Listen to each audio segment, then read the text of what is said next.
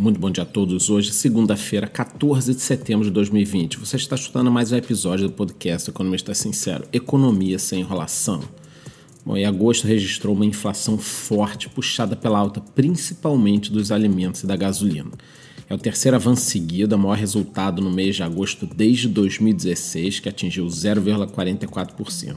Os produtos que mais subiram foram tomate, quase 13%, óleo de soja 9,48%, leite longa-vida 4,84%, frutas 3,37%, carnes 3,33% e arroz 3,08%. Essa alta expressiva foi impactada pelo dólar, aumento da demanda externa, somados ao aumento das exportações devido à desvalorização do real, ou seja, pensem bem, o dólar nesse valor, você como produtor de alimentos ou qualquer outro tipo de produto, né? Você prefere vender aqui em reais ou vender lá para fora em dólares, né?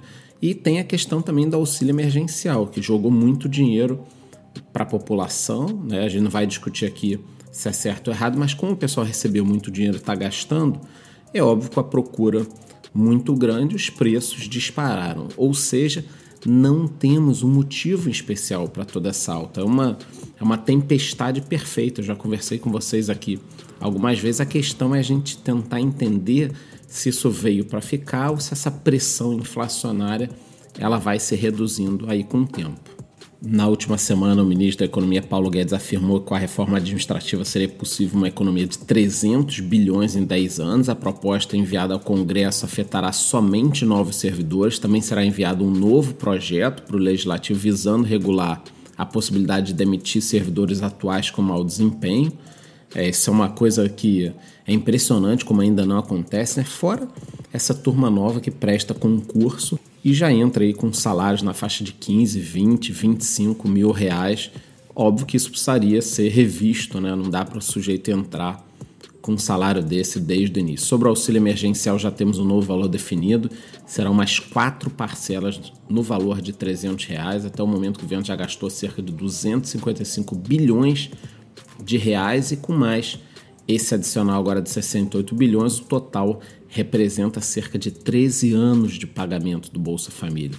O governo defende que ainda se deve oferecer esse apoio às famílias para tentar amenizar os impactos da crise, porém esse adicional terá novas regras para aquisição, podendo excluir cerca de 22 milhões de beneficiários. Aqui é que mora o perigo, o medo é o governo fazer disso uma ferramenta populista.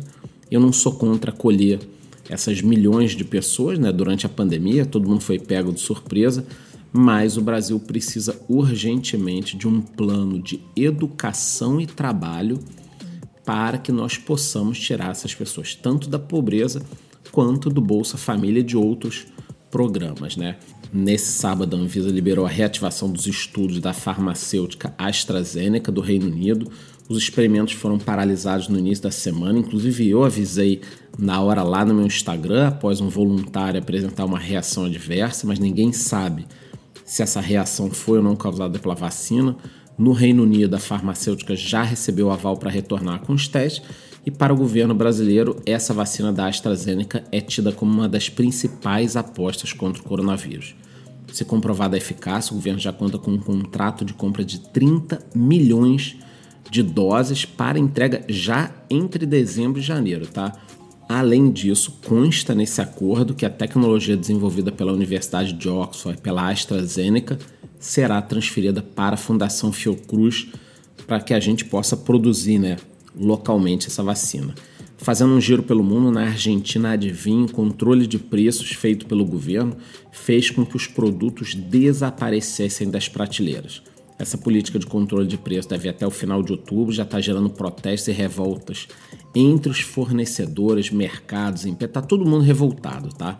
A pobreza na Argentina já atinge 40% da população, 11 milhões de argentinos dependem diretamente do governo, é aquele ciclo destrutivo, né? Quer dizer, o governo vai matando as empresas, mata a economia real, deixa a população dependente do governo que passa a voltar nele porque ganha uma migalha. É um formato perfeito para quem quer se manter no poder, é só a gente olhar. Aí a Venezuela é uma tristeza para um país como a Argentina, que já teve nos PIBs per capita maiores do mundo, já foi um país rico, tá? Para quem não sabe. Após 4 meses, os Estados Unidos devem autorizar essa semana a entrada de brasileiros no país. Além do Brasil, foram liberados os voos do Irã, China, Irlanda do Norte, Alemanha, França, Itália, entre outros países europeus e o Reino Unido. O governo americano disse que liberou os voos por possuírem mais informações sobre a transmissão do vírus e por estarem priorizando outras medidas em relação à saúde pública. Eu sigo com passagem comprada para o final de outubro. A ideia é cobrir as eleições. O cenário segue indefinido, com a mídia tradicional indicando uma vitória aí do Biden. Alguns jornais até falando de uma vitória fácil dele sobre o Trump, com 10 pontos de vantagem. Eu não sei, eu acredito que esteja tudo indefinido ainda.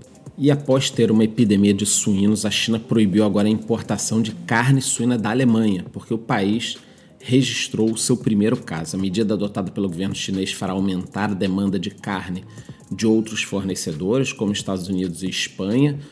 Por consequência, deve ocorrer um aumento nos preços desse produto, inclusive por aqui é mais uma pressão no preço dos alimentos. Então vocês veem, eu falei lá no início que a gente está cheio de problemas já aqui no Brasil em relação aos alimentos, uma procura maior, exportação, dólar, e aí agora com mais esse problema na Alemanha, que atinge a China, que vai atingir a gente. Vocês estão percebendo a questão da macroeconomia, dos impactos? Não é uma questão, o arroz subiu. Não sei porque o arroz subiu, o problema é que o produtor está subindo o preço ali, que ele é malvadão. E nem sempre a situação pode ser analisada de forma tão simplista assim. Já nos mercados, as big techs, hein? Apple, Google, Amazon, Microsoft, Facebook, elas perderam em apenas 2 dias cerca de 400 bilhões de dólares em valor de mercado. Especialistas alegam que foi uma correção normal, natural, né? Depois de uma alta tão expressiva durante algumas semanas. Então o pessoal faz, é realização de lucro, né? O lucro bom é lucro no bolso. E também tem a incerteza das eleições americanas. Aqui no Brasil, na sua estreia, a empresa PETS teve uma valorização de mais de 20% nas ações. O valor inicial era de R$ 13,75 e fechou a primeira sessão em R$ 16,75. Com a IPO, a empresa, que já possui 110 lojas em 3 estados, fez uma captação de 3 bilhões e agora, óbvio, eles vão partir aí para a expansão. Falando aqui sobre os Correios, com a possível privatização, empresas como Alibaba e Mercado Livre mostraram interesse em adquirir a estatal. A Alibaba teria em vista uma oferta discreta, talvez possa contar com algum parceiro grande já brasileiro, e o Mercado Livre aposta na empresa como uma possível resolução para suas questões logísticas, centros de distribuição. Casaria perfeitamente aí Mercado Livre, que está gigante, quem utiliza sabe a força que tem. Na última terça-feira, dia 8, a B3 divulgou a nova carteira do Ibovespa, que entrará em vigor nessa terça, amanhã, né? A carteira, que antes tinha 75 ativos e 72 empresas listadas, agora conta com 77 ativos, 74 empresas, com maior peso nos índices para Vale, Itaú, Petrobras, B3 e Bradesco. Na semana passada também tivemos uma notícia super importante. O Nubank adquiriu a corretora Easy Invest, com isso eles contarão com um acréscimo de 1,5 milhão de clientes já cadastrados na corretora e mais de 20 bilhões sob custódia. O fundador e CEO do Nubank disse, abre aspas, estamos muito contentes com a aquisição, estudamos o setor de investimentos com muito cuidado já há algum tempo, entendemos que ele é estratégico por vários fatores, fecha aspas. E logo em seguida, em resposta à aquisição do Nubank, as corretoras XP e Rico diminuíram as suas taxas de corretagem de operações online. A medida passa a valer a partir de hoje. Segundo o comunicado das empresas, a decisão foi para impulsionar o setor e aumentar a competitividade. Galera, o jogo mudou. Na realidade, não é que o jogo mudou, tá? O jogo das corretoras começou. O jogo não tinha começado. Vocês acham que a XP e a Rico diminuíram a taxa 5 minutos depois da notícia? Por quê? Porque elas perceberam que agora o jogo vai começar. É ótimo pra gente, mais concorrência. Tem outras corretoras também no mercado que eu conheço alguns amigos que utilizam, mas elas também não prezam por fazer nenhum tipo de marketing e aí não crescem. Então a XP fez um trabalho muito bacana com a XP Rico Clear. Ninguém mais quis fazer um trabalho de marketing, de crescimento, e agora parece que a Easy Invest já vinha fazendo isso. Com a parceria com o Nubank eles podem crescer. Para a gente é ótimo, teremos aí um serviço barato e de qualidade.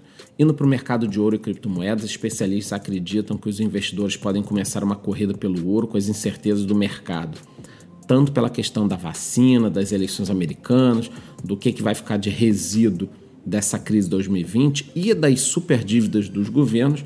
O cenário pode se tornar interessante para o ouro. Não é nada garantido, né? O ouro já teve um rally, mas o pessoal fica de olho. No momento, o ouro está cotado a 1.941 dólares.